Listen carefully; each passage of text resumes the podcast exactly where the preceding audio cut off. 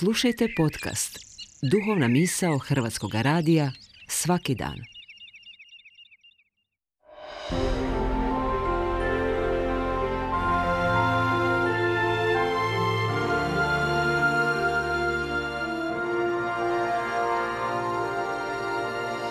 Duhovna misao. Urednica je Blaženka Jančić.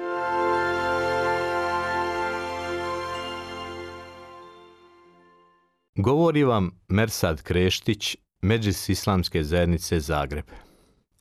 Ovih dana u našoj regiji se događaju protesti protiv nasilja nad ženama iz razloga sve učestalijeg nasilja nad ženama. Vjerski odgoj doprinosi prevenciji nasilju nad ženama, a osobi koja to čini sigurno je da mu nedostaje vjerskog odgoja.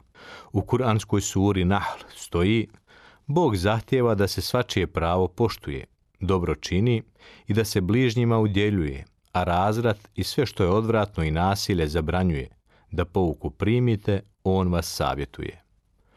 Ukoliko na vrijeme ne poduzmemo ništa protiv nasilja nad ženama ili bilo kakve vrste zla, onda zlo samo jača i počinje nas obmanjivati prikazujući ono što je zaista loše dobrim, a i obrnuto. Ako je istina da će zlo na kraju samo sebe uništiti, jednako tako je istina da će prije nego sebe uništi, to zlo iza sebe ostaviti krvave tragove, unesrećene obitelji i nepopravljive posljedice za cijelo društvo. Naše uzmicanje i šutnja pred zlom, naše zataškavanje i prošućivanje zla ohrabrit će one koji se Boga ne boje i čije su ruke duboko u grijehu. Licemjerno je i beskorisno o zlu samo glasno govoriti, objavljivati razne statuse i komentare. Time se zlo ne sprečava.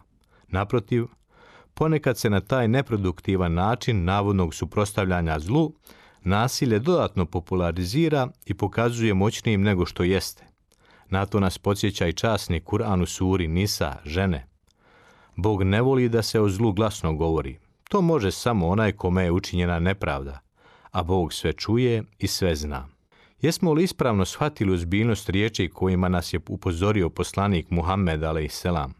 Tko od vas vidi neko zlo, neka ga ukloni rukom, a ako to ne može, neka to onda učini svojim jezikom. Ako ni to ne može, onda neka to osudi svojim srcem, ali je to najslabiji oblik imana, vjerovanja. Nasilno oduzete živote nitko ne može vratiti i pitanja o tome što smo mogli i trebali učiniti da se žrtve zaštite, kasnije nam ne donosi korist i utjehu. Ljubav prema našim članovima obitelji podrazumijeva stalnu brigu i zapitanost o tome kakve vrijednosti naši članovi obitelji njeguju i prenose drugima. Tko su uzori našoj djeci i kakav profil majke i žene kreiramo u javnosti? Ako ženu predstavljamo kao nezaštićenu i prepuštenu osobu nad kojom svaki nasilnik nekažnjeno može iskaljivati svoj bijes. Muhammed, a.s. neka je mir na njega kaže – Prema ženama su velikodušni i pažljivi samo plemeniti ljudi, a žene ponižavaju i zlostavljaju samo oni koji su loši i niske naravi.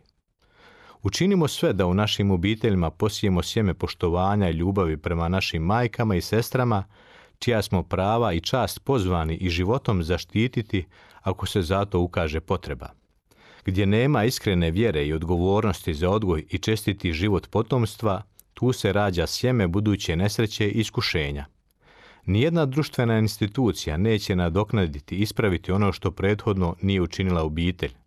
Ovakva životna iskušenja ćemo lakše podnijeti pomoću pravednih zakona, ali i čvrstom vjerom u Boga i nastojanjem da svoje obitelji čuvamo od nastranosti koje nam se nerijetko podastiru kao društveno prihvatljivo i normalno ponašanje.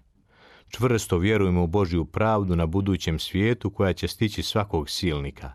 Svi koračamo prema danu posljednjeg suda, kada će se svakom pravedno djela vagati i kada će svaki trun osobnog i tuđeg dobra i zla biti vidljivo predočen. Molimo Svevišnjeg stvoritelja da pomogne i da se smiluje žrtvama nasilja, te da podari razumijevanja bračnim parovima i da sve nesporazume rješavamo dijalogom.